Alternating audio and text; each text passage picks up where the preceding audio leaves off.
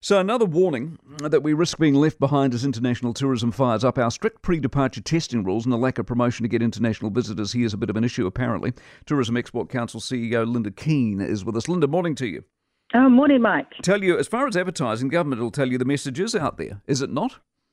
Uh, no, not really. It's like at the moment we're saying we're open, but we're really operating in second gear with the handbrake on because of the pre departure testing and the arrival testing. Because many countries around the world now have opened up, including Australia, UK, Canada, and Singapore just recently, uh, with no travel um, or testing restrictions. So it's just really becoming a barrier that we can't afford to have with Australia being our major competitor. Are we just a bit slow? I mean, and, and inevitably we'll get there, won't we?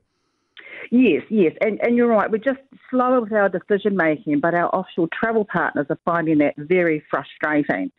Um, when Australia is rolling the carpet out, there's very it's very very clear for someone offshore to know that Australia is open. There's still confusion for us, and that does put at risk our um, rebuild with international tourism. While I've got you generally, I know a number of people who've gone overseas in the last couple of weeks as far as holidays in general are concerned. I'm getting a lot of poor feedback. The airlines aren't performing well, the airports are a shambles, the prices are high, the services at the hotels crap. In other words, the world doesn't seem ready. Is that fair or unfair, do you think?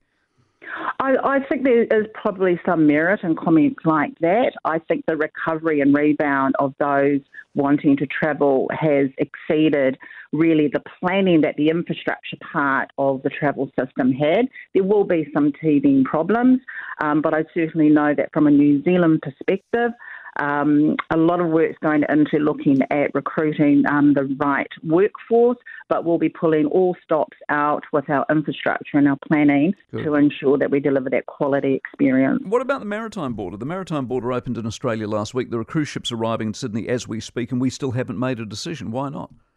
Oh, look, that's quite frustrating, to be honest. I, I, think there is some caution from the government that there's a perception that there's a, um, a different risk profile uh, with cruise passengers coming into New Zealand. The irony is that many cruise passengers actually fly into New hmm. Zealand and then they take um, their cruise around the country.